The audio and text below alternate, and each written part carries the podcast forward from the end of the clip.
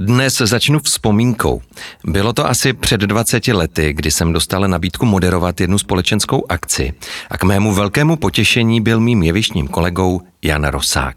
Když pominu absolutní profesionalitu, tak jsem si všimnul, jak skvěle nakládá s češtinou, takže třeba velmi důsledně všechny oslovoval pátým pádem, neříkal tak přítomnému řediteli firmy pane Novák, jak bylo tenkrát zcela běžné, ale pane Nováku a ještě se u toho usmíval. A když moderování skončilo, tak jsem mu za to chtěl vyseknout poklonu, ale styděl jsem se. A jsem rád, že mu nejenom za češtinu, ale i za všechny pořady televizní i rozhlasové můžu poděkovat teď. Ano, mým dnešním hostem je Jan Rosák. Dobrý den, pane Rosáku. Já vás zdravím, pane Kubáníku, dobrý den. Všiml jste si, že jsem zaskloňoval? Všímám si to vždycky. No, tak tu poklonu jste mě vyseknul teď dodatečně a já za ně samozřejmě děkuju, i když nevím, jestli to nebylo až moc. Negde pak. Já vám děkuji ještě jednou, jak pečujete o rodný jazyk. Děkuju. Pro vás je to ale velmi důležité, že? Je to důležité. Já mám k češtině takový opravdu jaksi velmi blízký vztah, až ochranitelský, protože si myslím, že je jí ubližováno a to dokonce i tam, kde by se mělo na češtinu dbát úplně nejvíc, to znamená ve sdělovacích prostředcích, je s ní zacházeno ohavně. Mě to opravdu velmi, velmi vadí a proto se snažím proti tomu tak trošičku, jaksi malinko v rámci svých možností bojovat. A je pravda, že vaše žena vám říká, že jste šťoural, protože doma nahlas komentujete chyby moderátorů? Samozřejmě, máte dobré zprávy, je to přesně tak, ale ona už se naučila taky šťourat, taky už se občas připojí k mému šťourání, když e, slyší, jak e, se z televize nebo z rádia linou ty zhůvěřilosti některé, tak e, unizono se, se prostě do nich, spolu. do nich obožujeme. A co se s tím dá dělat? Vzdělávat? Víte co, já myslím, že vůbec nic. Bohužel nic. Já se snažím samozřejmě, jak si mm, o tu malinkou osvětu, i ve svých pořadech, když eh, jednak se snažím mluvit jaksi správně česky a, a nedělat tyhle ty kotrmelce češtinářský, ale taky, že třeba ve šťastné cestě vytahujeme na světlo boží nejrůznější krásné příklady různých nádherných slovíček, která obsahují naše nářečí s paní Martinou Vaclav Slavičovou, která dělá v Českém národním korpusu, tak eh, se o to jaksi vehementně snažíme. Ale já se pamatuju, že mě v podstatě zarazil nůž dozad kdysi Karel Oliva, bývalý ředitel Českého eh, jazykového ústavu, nebo Ústavu pro jazyk český, který, když jsem si stěžoval, až jsem plakal, že některé výrazy jsou v češtině nebo respektive v těch eh, médiích běžně používány, tak on říkal, to už bohužel je takový úzus a stanou se z nich, nebo budou kodifikovány v nejbližší době a stanou se z nich naprosto rovnocené výrazy. Uh-huh. A měl jste to tak vždycky, že jste si hlídal češtinu, nebo to přišlo s tím uvědoměním si odpovědnosti, protože jste byl zkrátka často vidět a slyšet? No, abych nevypadal jako nějaký, nějaký jazykový fízl, to pozor, se, takhle strašný to se mnou není. Já používám taky jaksi hovorovou češtinu a to rád, dokonce i ve svých pořadech, protože si myslím, že to není nic proti ničemu. Ale já si myslím, že to možná jak si jde ruku v ruce s mým původem. Já pocházím z Moravy a říká se, že lidé na Moravě mluví nejsprávněji česky, nebo respektive správněji, než dejme tomu jaksi v oblastech kolem Prahy, což bude asi pravda, i když za to v podstatě my Moraváci vůbec nemůžeme. Na mé rozhlasové pohovce dnes hostím Jana Rosáka. Já jsem slyšel několik dílů vašeho pořadu Slovo nad zlato, kde se věnujete správné češtině. Ten pořad to byl váš nápad? Byl to můj nápad, ano, i když eh, jsme si půjčili ten název od jednoho pořadu, který kdysi v eh, českém, možná československém rozhlase probíhal, ale byl to v podstatě můj nápad a nakonec jsem tedy pátral, pátral, jsem sehnal Karla Olivu, který je velikým odborníkem. Dokonce jsme vydali jednu knížku, která se takhle jmenuje slovo nad zlato. No ale od té doby uplynulo dost času, trošičku jsme malinko posunuli ten záběr, takže s Martinou Vaclavičovou jsme teď se opřeli do těch českých nářečí, která jsou neuvěřitelnou studnicí krásných českých slov a moravských a sleských, abych byl úplně přesný. Jaký je podle vás, když posloucháte ostatní moderátory, dnes ten největší nešvár? Já teď si nedokážu úplně představit, jak si někoho před sebou, abych si zacitoval třeba, ale je to třeba takzvané vyšinutí z vazby. To znamená, když eh, říkám větu, tak eh, ten podmět se potom v té další větě úplně neschoduje. To je úplně běžné. Taky je docela běžné říkat třeba krásné slova. Uh-huh, Takovýhle uh-huh, spojení, místo uh-huh. krásná slova. Čili naprosto nepatřičný tvar toho přídavného jména. Nebo skloňování číslovek. A nebo skloňování číslovek. A je, to je další věc, která mě trošičku zarazila, ale asi to bude trend. My jsme říkávali, když jak si nás drezurovali rozhlasoví dohlížitelé na správnou češtinu, jako třeba Vlastimil Štrál a podobně, hlasatel, my jsme říkávali třeba, dejme tomu, když se mluvilo o procentech, 2,4 desetiny procenta dneska jsou to dvě celá. Já, já jsem nějak nepostřehnul ten, ten posun a, a kde k tomu došlo, k té revoluci, že se to změnilo na úplně jiný tvar. Vy jste, pane Rosáku, 52 roky v rozhlase. no, spočítal jste to výborně. Ano? Za chvíli to bude 50 let, co jste se začal objevovat i v televizi. Máte za sebou desítky pořadů. Já teda asi tuším, jak teď odpovíte, ale přece jenom se zeptám, který z nich byl pro vás z jakéhokoliv důvodu zásadní? No, myslím, že tušíte správně, že to byl asi videostop, uh-huh. jestliže si teda povídáme o těch televizních pořadech, které jsem začal dělat možná v roce 70 to možná později. No do 4, 5, 6 možná. Eh, první příležitost byla k takzvaným komentářům mimo obraz. Uh-huh. Víte, to se taky trošičku pohnulo a posunulo. Tahle ta terminologie, my jsme říkávali komentáře mimo obraz nebo pod obraz a dneska je to voice over, uh-huh. čili ze spoda se to posunulo nahoru. Over. taky, taky se běžně používá spousta anglických slov, na která jsem si musel zvyknout, že když eh, otevírám pořad, tak ho neotevírám otvírákem, ale openerem. Hmm. Že když máme nějaké aktivy nebo porady ohledně některých pořadů, tak jsou to airchecky. tak, tak já nevím, jestli je to úplně v pořádku. Tahle ta až otrocká prostě, otrocký způsob snažit se, dejme tomu, být světový a být, být v trendu. Trpíte u toho? No někdy jo, někdy hmm. docela ano. A to by manželka, jak si vám asi pravděpodobně sdělila, jak občas něco vykřiknou televize. Pane bože, už zase. Pojďme prosím na chvilku k videostopu. Vy jste videostop vysílali neuvěřitelných 18 let, ale ze začátku to bylo všechno živě. Zkoušeli jste vůbec předtím? Protože já si představuji, že vy jste musel hlídat tolik věcí od soutěže samotné až po čas, že to musel být teda velký adrenalin. Byl? No, máte pravdu, vysílali jsme živě ale nebyli jsme jediní. Třeba inscenace, televizní inscenace, které se potom odvysílaly třeba jednou a dneska se po létech třeba zcela mimořádně opakují, ale ne všechny. Tak ty inscenace se zkoušely třeba týden. O tom nedávno mluvila někde Jiřina Bohdalová, že taková byla běžná praxe, že, že se to všechno muselo dobře naskoušet a potom to v podstatě v tom přímém přenosu byla premiéra a zároveň derniéra. Mm bylo to v podstatě neuvěřitelné mrhání jaksi lidskou silou a, a schopnostmi, protože nemělo zase až tak veliké vyznění. Normální divadelní představení se naskouší a pak se hraje několik let, dokonce několik desítek let. A tady se to prostě jednou odvysílalo. No ale takhle jsme my dělali i videostop. Uh-huh. Měli jsme taková setkání s herci, na kterých se vyzkoušely samozřejmě ty otázky, čili my jsme vlastně tím hercům nebo neříkám to správně, protože to nebyli jenom herci, byli to třeba i jiní umělci nebo dokonce i politici, tak jsme jim to prozradili, uh-huh. o, o čem bude řeč a oni tím pádem se mohli připravit na to, aby byli vtipní. Uh-huh. Protože jsme s Karlem Čáslavským došli k názoru, že není potřeba testovat eh, tyhle ty naše hosty z toho, jestli jsou nebo nejsou vtipní, uh-huh. ale spíš je důležité, aby byla legrace. A to skutečně vycházelo. Uh-huh. Pokud se nepletu, tak pan Čáslavský měl při psaní scénářů na starosti filmy do války. Vy jste se věnoval poválečné kinematografii a pan Vladimír Bezděk televizní tvorbě. Nebylo, když videostop běžel tak dlouho těžší a těžší vymýšlet otázky? Samozřejmě, že ano. Bylo to, bylo to velice těžké, ale právě protože jsme to měli takhle, jak říkáte, správně rozdělené, tak eh, ten záběr nemusel být až tak úplně široký u každého z nás. Takže jsme se mohli soustředit na různé věci. Ale to byla radost. Uh-huh. Vymýšlet ty otázky byla radost.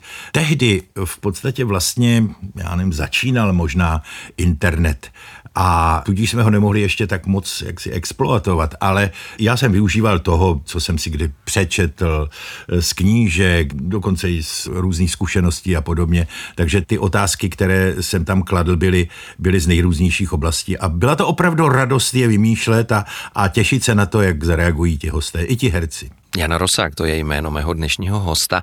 A jak moc bylo, pane Rosáku, obtížné právě ty soutěžící rozmluvit, kteří toho třeba moc říkat nechtěli, protože jsou lidé, kteří se před kamerou necítí úplně jako ryba ve vodě? No, Byla to možná... výzva nebo noční můra? Velmi správně, tak jak kdy. Ale to je ve všech pořadech. Měl jsem eh, v různých pořadech, třeba ve svém pořadu Tandem, který se dnes reprízuje na, na pohodě o létech zase, já jsem ho vysílal na Českém rozhlasu Region, tak mě tam přišel host, který byl pravděpodobně jaksi po nějaké krušné zkušenosti a nešlo ho vůbec jak si rozmluvit, nešlo se s ním vůbec pobavit a trvalo mi to opravdu hodně dlouho, než jsme mohli vůbec začít natáčet. Ale pak se nám najednou rozmluvil a, a byla s ním legrace. No, ale taky se stalo, že přišel některý host, který byl těsně po nějakém jaksi večírku, který končil hodně brzy ráno, nebo hodně pozdě ráno a tak s tím nebyla vůbec debata, tak jsme se domluvili, že to zkusíme později nebo jindy. E, naštěstí se ten pořad natáčel. Mm. Ale tady u videostopu, když se vysílal živě, tak to samozřejmě nebylo možné, ale tam jsme neměli takovouhle zkušenost. To byl opravdový extrém, o čem se teď mluvil. Ale někteří byli mnohem mluvnější než jiní. Taky ne každý herec je, je vypravěč, ne každý, mm. každý herec je vtipný, e, je schopný poenty. Ne každý herec byl Miroslav Horníček, že? Protože mhm. to byl, to byl geniální host. Kdyby bylo 50 horníčků, tak bylo vystaráno. A bylo těžké dostat je do křesel rádců, když ten formát pořadu po nich vyžadoval jistý kus improvizace? Víte, ani ne, ze ne. začátku ani ne, protože to pro ně byla samozřejmě taky reklama, že, mm-hmm. že, že se ukázali i trošičku v jiné podobě, než je publikum znalo. To znamená nejenom v podobě reprodukčního umělce, který někde memoruje nějaký text nějakého autora, ale tady mluvili za sebe a někdy se ukázalo, že jsou mimořádně vtipní a pohotoví, což byla radost, opravdová mm. radost. Takže se někteří hlásili i sami. No tak v podstatě o tom, o tom asi nevím, že by se někdo mi hlásil, ale stalo se možná, že to je let, pane Kubáníku, ježiš, to po mně mm, chcete strašné mm. věci, abych vzpomínal, ale možná, že se stalo, že mě někdo potkal a říkal, hele, já jsem ještě nebyl u tebe ve videostopu, tak nejvyšší čas, tak možná, že se to stalo, tak já jsem pochopitelně velice rád, jak si hrábnul po každém dobrém hostovi. Mm. Já vím ale, že jednoho slavného herce se vám do videostopu dostat nepodařilo. Řekněte prosím, o koho šlo. Ano, bohužel byl to Vladimír Menšík. Hmm. A měl jsem velikánskou smůlu, že jsem se netrefil do toho správného času. Já jsem s ním dokonce mluvil telefonicky a on mi slíbil, že přijde, až na tom bude trošičku líp zdravotně, že se hrozně těší, že, že je to jeho oblíbený pořad. No, tak hezky jsme si popovídali po telefonu a bohužel potom jsem slyšel tu ohromně smutnou zprávu, že už Vladimír Menšík nikdy do videostopu bohužel nepřijde. Hmm. Vy jste se pokoušel dostat na damu na herectví, to se vám nepovedlo. Sám jste v jednom rozhovoru řekl, že jste potom na ně trochu zanevřel. Jaké to bylo, když jste najednou v pořadu hostil všechny ty slavné osobnosti? Byla no, to tréma? No, tak samozřejmě, já měl trému vždycky. Já jsem v podstatě takový průběžný paralelní trémista, ale to už není teď taková ta paralizující tréma, ta svazující, kdy člověk nebyl schopen vypustit slovo z krku, ale je to takové rozechvění, jo.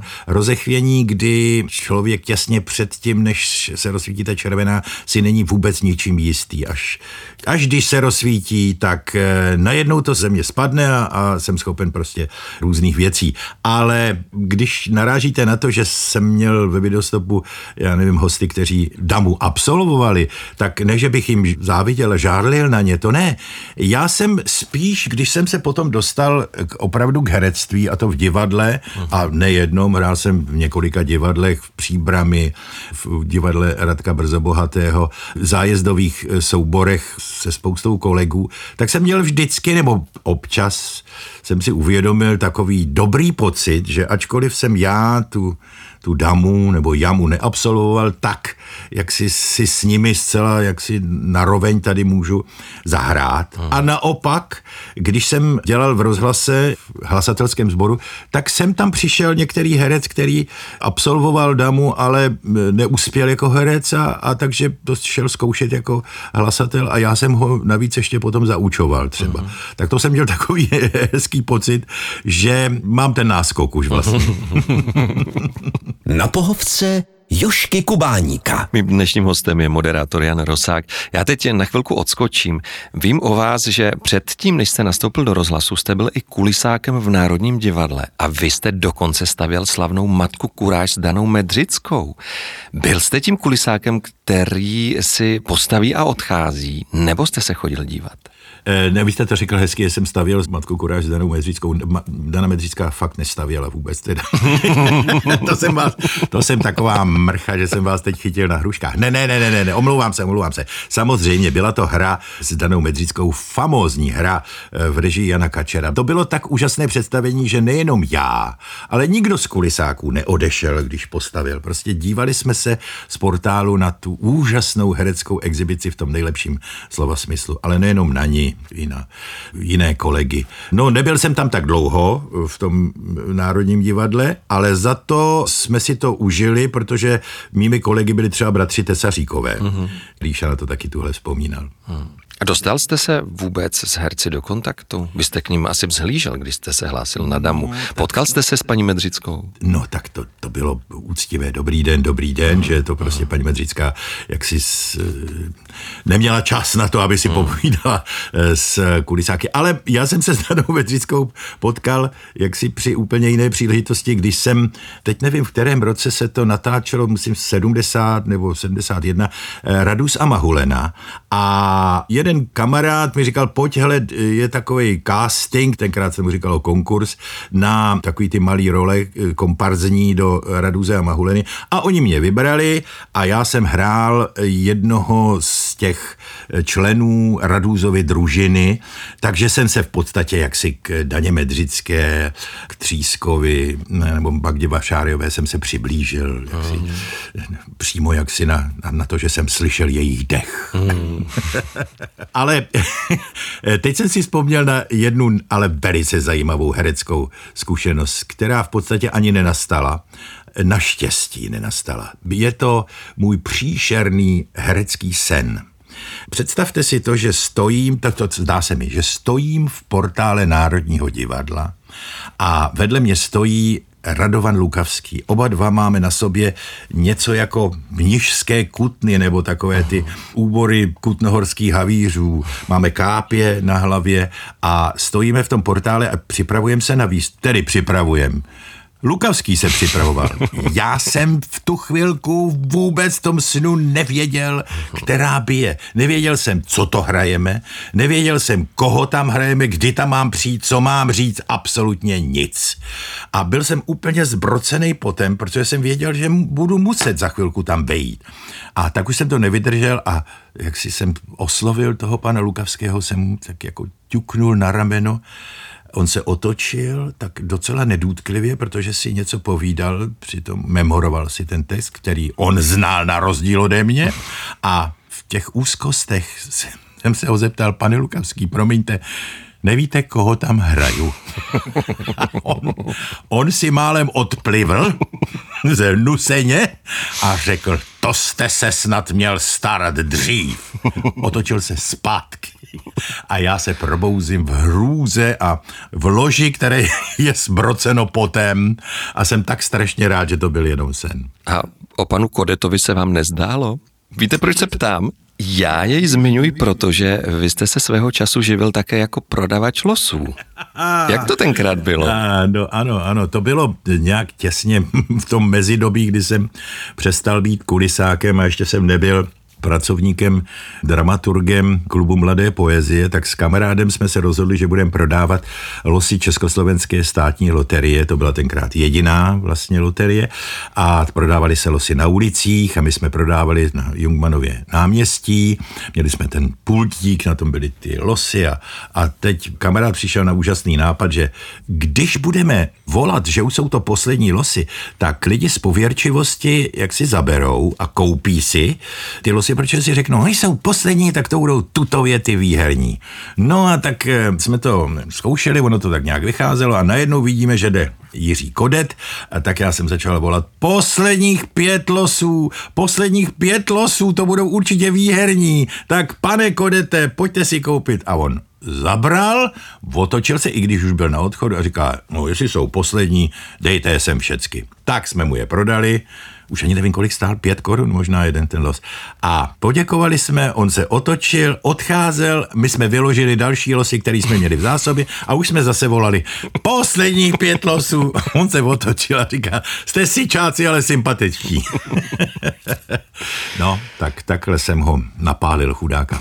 Jan Rosák, to je jméno mého dnešního hosta. Povídáme si spolu i o moderování televizních soutěží a když už se bavíme o vašich zážitcích s herci mimo kameru, jak to bylo tenkrát, kdy jste dostal vaši osobní ochranku během natáčení soutěže Bingo?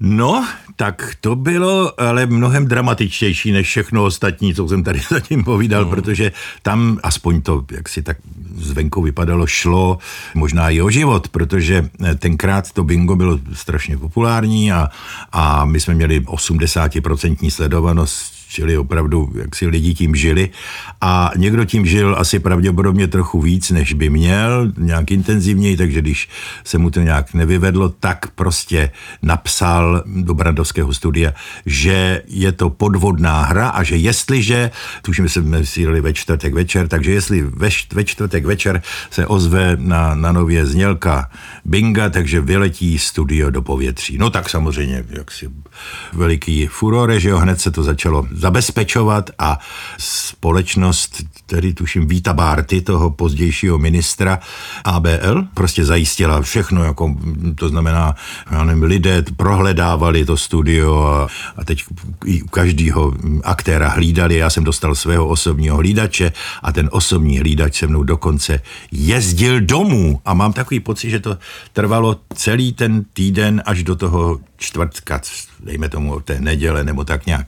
A opravdu jezdil k nám domů, do Míšku a tam přespával ve svém autě před naším domem a hlídal. To byl opravdu velmi zodpovědný člověk, dokonce mě trochu strašil, jak je možné vyhodit třeba auto do povětří. Nebudu tady dělat eh, teď eh, návod, protože je to opravdu strašně snadné. No a taky mi tam jaksi ukázal nějakou výbušku, kterou nechal tam vybuchnout na louce pod námi. No prostě děsil mě po všech stránkách. A já teď udělám střih v čase. Tandemu jsem měl e, jednoho herce, který vyprávěl o svém pohnutém životě, že taky v toho v životě hodně zažil a že dokonce dělal taky v ochranné službě ABL. A já jsem mu teď vyprávěl tenhle příběh, že jeden z jeho kolega mě hlídal před domem a on řekl, žádný kolega, to jsem byl já, byl to Hinek Čermák. Tak takového já jsem měl strážce. To je co? To kdo to, to může říct? Gratuluju. no. Jaký typ pořadů vás vlastně, pane Rosáku, bavil nejvíc? Byly to takové, kde jste reagoval s ostatními účinkujícími, nebo jste měl radši ty, kde nehrozilo žádné nebezpečí a nikdo vám do vaší důkladné přípravy nemohl mluvit? No, jak kdy, jak kdy, tak pochopitelně tu improvizaci od uh, účinkujících, dokonce i od, od hostů jsem měl vždycky rád, ale zase odsaď až pocať, jak se velice hezky česky říká. Ne, ne, tak samozřejmě, jak si, že by mi někdo převzal moji vůči úlohu moderátora, tak to jsem dovolit ani nesměl, že jo, to by uh-huh. se pořád rozložil. Ale já měl vždycky rád pořady, ve kterých byly ty charaktery těch mých hostů nějakým způsobem tak jaksi obnažené. To znamená, když, když začali vyprávět něco, co by třeba normálně nevyprávěli, a nebo když jsem je dostal, anebo okolnosti je dostali do stádia, kdy se museli rozhodovat okamžitě na místě. Teď mám na mysli soutěžní pořady, třeba Riskuj. Uh-huh. E, to jsem měl hrozně rád. Ty pohledy na ty soutěžící ve chvíli, kdy se rozhodovali a kdy jim šlo třeba i o docela velké peníze. Tam se vyhrávali deseti, sta tisíce, dokonce i miliony. A v tu chvilku to mě to vždycky nejvíc bavilo. Jaké to bylo, pane Rosáku, u soutěže Riskuj, když vás překvapila Hanna Zagorová v převleku za učitelku Janu, která miluje armádu? Vy jste fakt netušil, že to je ona? je vidět, že jste výborně informován a dobře připraven. Ano, netušil jsem. Vážně jsem netušil, uh-huh. že to je ona. Připravili se na mě se Štefanem Margitou, teda připravili Hanku skvěle. Prostě využili toho, že jsme měli před každou... Vidíte, to jsme zase u toho, že se zkoušelo vždycky. Uh-huh. Měli jsme před každým natáčením, jsme měli zkoušku s těmi soutěžícími, ale to ne kvůli mě, ale kvůli ním, abychom je připravili na všechny ty technikálie, to znamená, jak jak mačkat to tlačítko, jak se hlásit, jak odpovídat a to všechno prostě, jak používat ten mikroport, který měli na, na hlavě.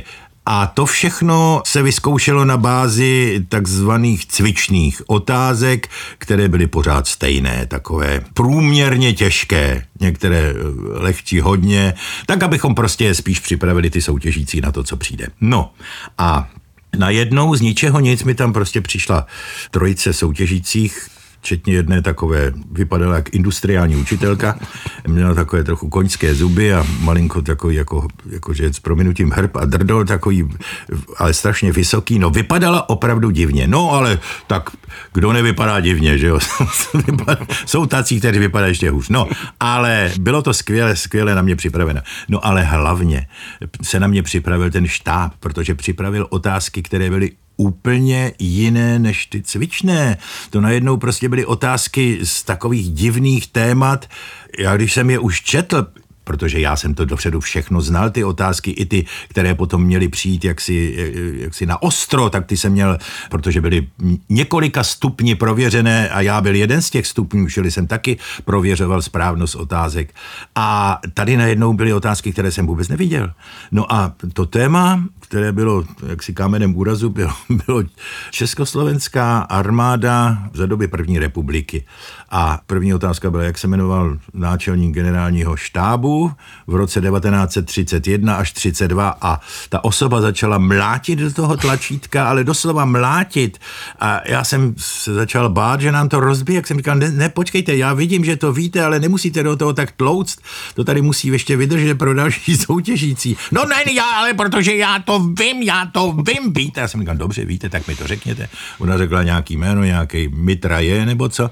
A já koukám, no to je správně. Teď jsem si říkal, jak tohle to ta bába může vědět pro boha. To jsou opravdu otázky pro naprosté odborníky.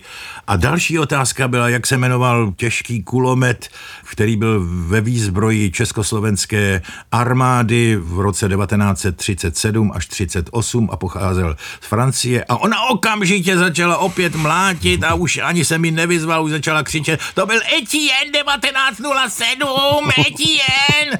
Říkám, proč, proč do toho tolik tlučete? Já vím, že to víte. Já vím, že to víte, tak nemusíte tak do toho mlátit. A ona, vy jste na mě ale opravdu zlej, vy mě nemáte rád, že mě nemáte rád. No jen to řekněte, že mě nemáte rád. A v tu chvilku mi to začalo být divný, protože to, to většinou jak si soutěžící neříkají, že? A říkám, a proč by vás neměla? No nevím, jestli třeba se vám nelíbím, ne, jak vypadám. A říkám, aha, já si vypadáte normálně jinak, že? Eh, no, ano, Honzíku. A už to bylo. Ale já jsem ji opravdu nepoznal. Fakt nepoznal a potom to byla, poenta byla v tom jejich pořadu Hogo Fogo, kde se to celé vyluštilo a tam jsme si o tom popovídali a dokonce jsem si tam s Hankou zaspíval uh-huh. duet Pane vrchní platím. A já ho nemůžu sehnat. Nemůžu sehnat tuhle tu nahrávku, protože je málo eh, herců a zpěváků, kteří si mohli s Hankou Zagorovou zaspívat duet. Já mezi ně patřím a nemám o tom důkaz. Na nově to nemají? Nevím, budu to muset zkusit ještě nějak. Držím palce.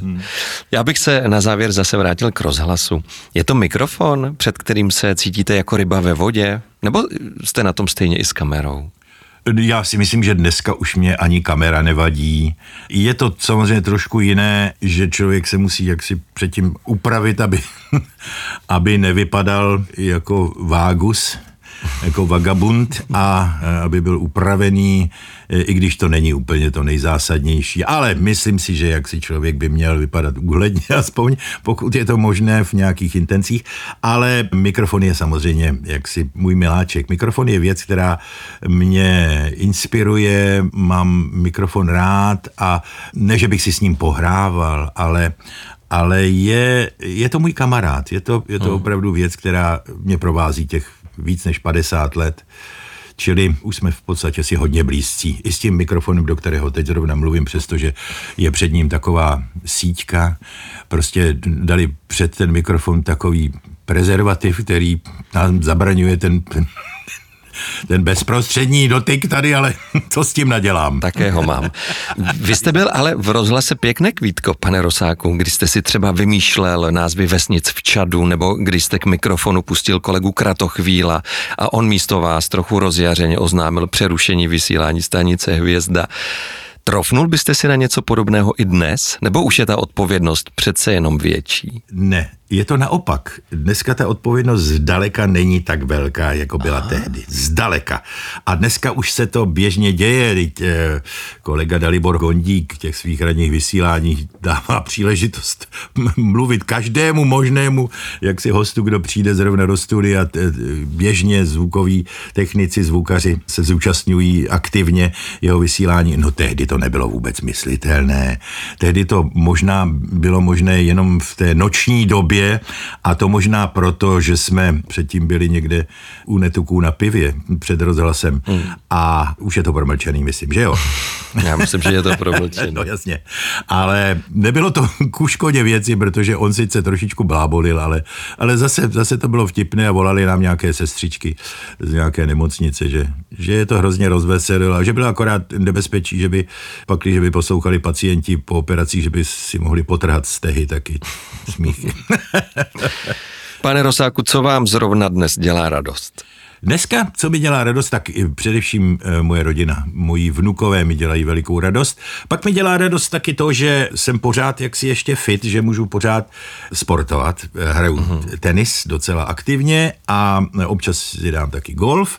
A potom mě dělá radost to, že si občas taky ještě zahraju na divadle. Teď zrovna zkoušíme krásnou hru jednoho francouzského autora, Vítr ve větvích topolů. My jsme to trošku přejmenovali na Apsa sebou. Uh-huh. A budeme s tím e, představením dokonce jezdit po vlastech českých, hrajeme to ve třech.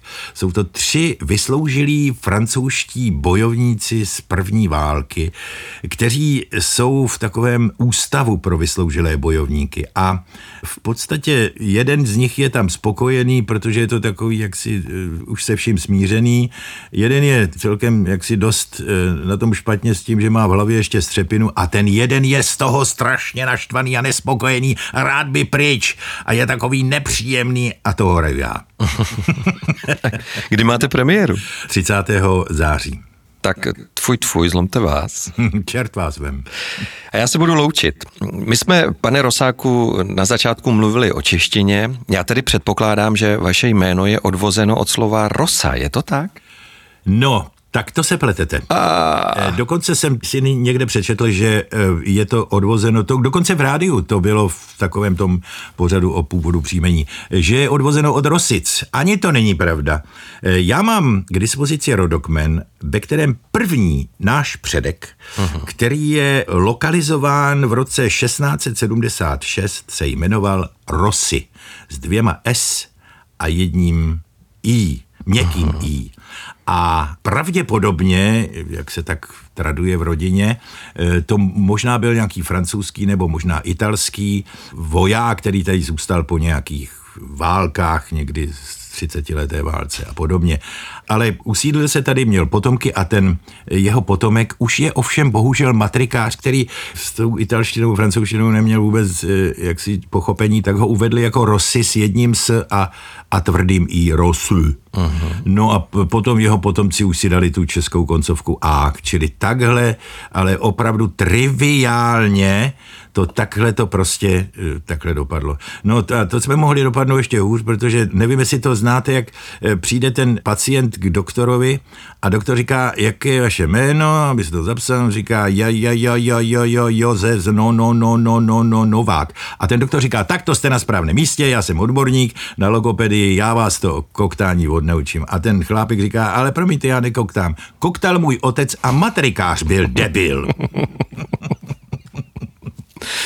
Pane Rosáku, vy jste mě teďka trošku uvedl do rozpaku, protože já jsem předpokládal, že vaše jméno je odvozeno od slova rosa. Eh, Chtěl jsem vám popřát, aby každé setkání s posluchači a diváky pro vás nebylo jenom rosou, ale pořád živou vodou. A ono to teď dopadlo takhle. Ale eh, já vám to přeju i tak. No já si myslím, že takhle to mělo dopadnout. Prostě vždycky se musí všechno, co je někde na nějakém piedestalu, tak se musí trošičku schodit. Tak vám za to děkuju. Buďte zdrav. Těším se na jde. to. Děkuju, mějte se moc hezky. Naschledanou. Mým dnešním hostem byl Jana Rosák. Na pohovce Jošky Kubáníka.